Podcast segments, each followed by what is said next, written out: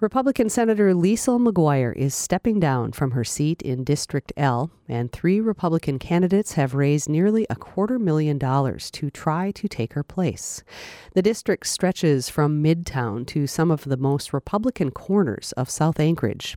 But as Alaska Public Media's Zachariah Hughes reports, the three are competing for just a few thousand primary votes and fighting for them with very different strategies. Even if you don't live anywhere near the Senate L district, you've probably spotted Jeff Landfield's signature red hats that say Make Alaska Great Again, or seen his satirical, almost irreverent ads on social media. Like this one, shot inside of a helicopter. Hi, this is Jeff Landfield, coming to you from above Senate District L, the greatest district in the greatest state, in the greatest country in the world. Landfield is casting himself as a mischievous outsider, making fun of establishment politics. And to some extent, that's working. Landfield's gotten a lot of what's called earned media, which is when news stories buzz about a candidate because they've done something to earn the attention.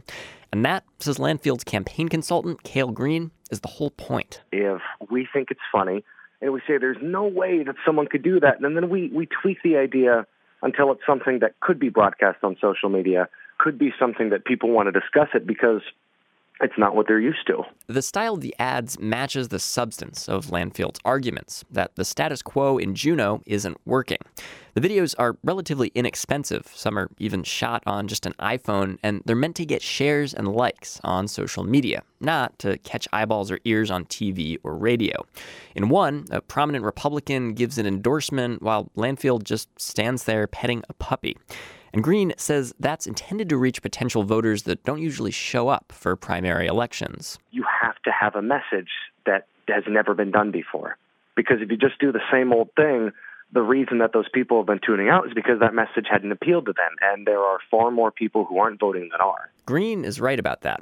Four years ago, this district's primary saw just 16% of eligible voters turn out, casting a little over 4,000 ballots.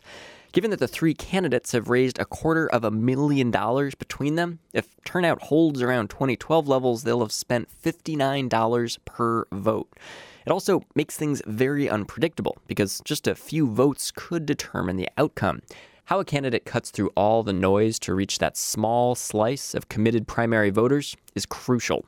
While Landfield has turned to new media to recruit new voters, Representative Craig Johnson is putting his faith in an old fashioned approach giant signs. This is the first time I've uh, had 4 by 8 signs, and I think you know, largely because it's a bigger district now and I have name ID. I need to get out on the other side of the district, and with limited time to do it, and, and quite frankly, limited resources, uh, it was an efficient way to get my name out in front of half the district that may or may not have ever heard of me. Johnson gave up his seat in the state house to run for Senate. And he says because it's a new office for him, he's not really an incumbent, but in many ways, he's acting like one. A lot of his campaign donations are from political action committees close to Republican causes.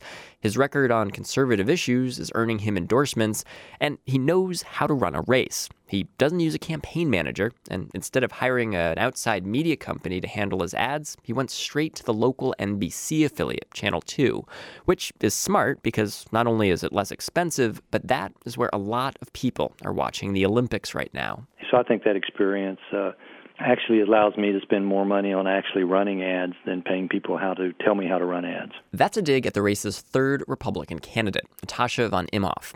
She's raised by far the most money of any primary candidate in the state, $147,000, much of it through fundraisers and donations from prominent members of the business community. Likewise, von Imhoff has spent the most, a huge share of it on consultants and services at Bright Media, which Willis Lyford, her campaign advisor, says is the strategy that you need in order to unseat an incumbent. You know, from the outset, we looked at this campaign as, as one where we'd likely face a, an incumbent or kind of a virtual incumbent in Representative Johnson. So we knew that resources going in would be very important. Since April, von Imhoff has paid more than $75,000 to Bright Media, money that's bought fairly traditional mailers, radio spots, and TV ads. Rudy and I both love to cook. I make a delicious moose chili. And in the summer, Rudy takes charge of grilling the fish. That kind of ad can seem generic compared to Landfield's helicopter and puppy gags, but Lyford, the consultant, says their goal is to reach a narrow, targeted segment of the electorate. Let's be real We're talking about a Republican primary in South Anchorage. Uh, the voters there tend to be older, a little more male. The messaging doesn't have to be like, look at me, I'm in a helicopter. Political observers are unusually hesitant making bets on who's going to win the primary in this district, and all three campaigns are convinced they've got a good shot. In Anchorage, I'm Zachariah Hughes